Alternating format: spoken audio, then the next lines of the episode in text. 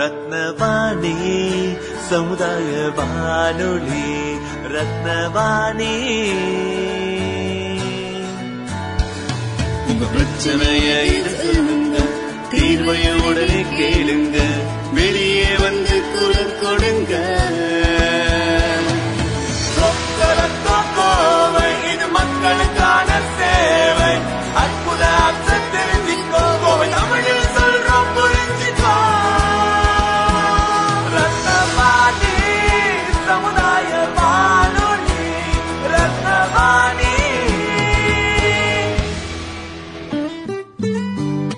ரத்னவாணி தொண்ணூறு புள்ளி எட்டு சமுதாய வானொலி ஒலிபரப்பு கோவை ஈச்சனாரி ரத்தினம் கல்லூரி வளாகத்தில் இருந்து ஒலிபரப்பாகிறது.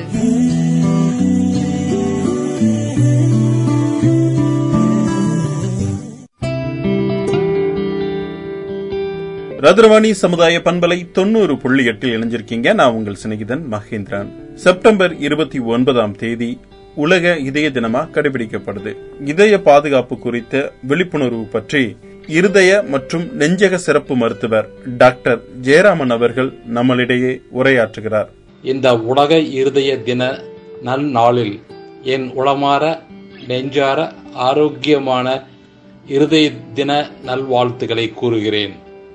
ஒரு பெண் தான் தாயாகி உள்ளாள் என்று அறியும் முன்பே அவளின் கருவறையில் உள்ள கருவில் உள்ள இருதயம் துடிக்க ஆரம்பித்துள்ளது.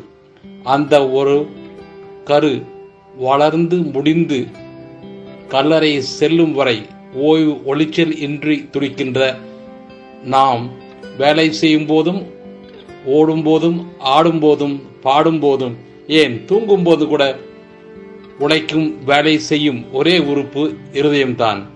நாம் ஆபீஸில் வேலை செய்யும் போது கூட ஒரு casual leave sick leave earn leave permission leave என்று எத்தனையோ லீவுகளை எடுத்தாலும் நம்ம இருதயம் நம் உடம்பில் இருந்து கொண்டு ஒரு லீவு கூட எடுக்காமல் இருபத்தி நாலு மணி நேரமும் நமக்காக உழைக்கின்ற இருதயத்திற்கு நாம் மிக்க நன்றி சொல்ல வேண்டும்.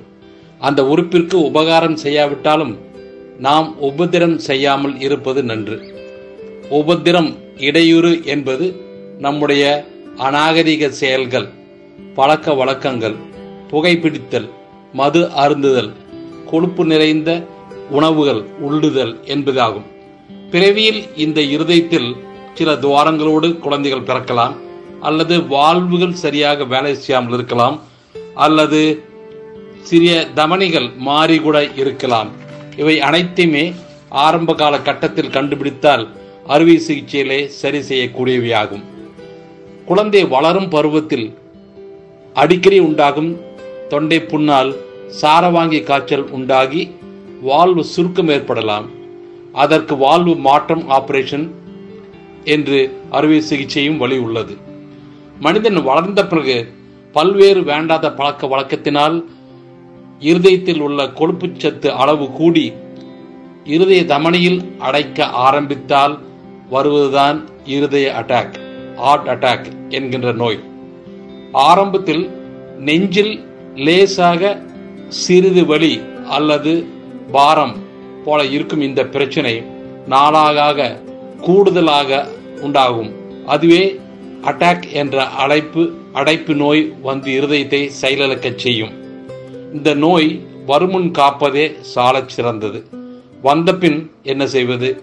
சில சோதனைகள் இசிஜி எக்கோ ஆன்ஜியோ என்ற பரிசோதனைகளை செய்து அடைப்புள்ள இருதயத்தை கண்டு இடத்தையும் கண்டு அந்த அடைப்பை பலூன் சிகிச்சை மூலம் நீக்கி ஸ்டென்ட் என்ற சாதனத்தை வைத்து இரத்த ஓட்டத்தை மறுபடியும் உண்டாக்கலாம். அல்லது மாற்று வழி உண்டாக்கி அதாவது பைபாஸ் ஆபரேஷன் என்று ஆங்கிலத்தில் சொல்லக்கூடிய அறுவை சிகிச்சையும் செய்யலாம்.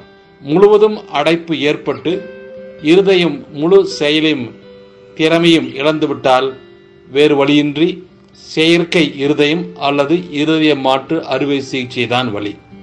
எனவே இந்த சிக்கலான ஆபத்து நிறைந்த அறுவை சிகிச்சைகளை தவிர்க்க ஒரே வழி நோய் தடுப்பு முறைதான். நாம் புகையை பகையாக்குவோம் மதுவை மறப்போம் நல் உணவை நன்றே உண்போம் நலமே வாழ்வோம். அனைவருக்கும் நன்றி வணக்கம். நேர்கள் இதுவரை கேட்டு ரசித்தது இருதய மற்றும் நெஞ்சக சிறப்பு மருத்துவர் டாக்டர் ஜெயராமன் அவர்கள் வழங்கிய இருதயம் பாதுகாப்பு பற்றிய விழிப்புணர்வு தகவல்கள். தொடர்ந்து இணைந்திருங்கள். இது ரத்னவாணி சமுதாய பண்பலை தொண்ணூறு புள்ளி எட்டு.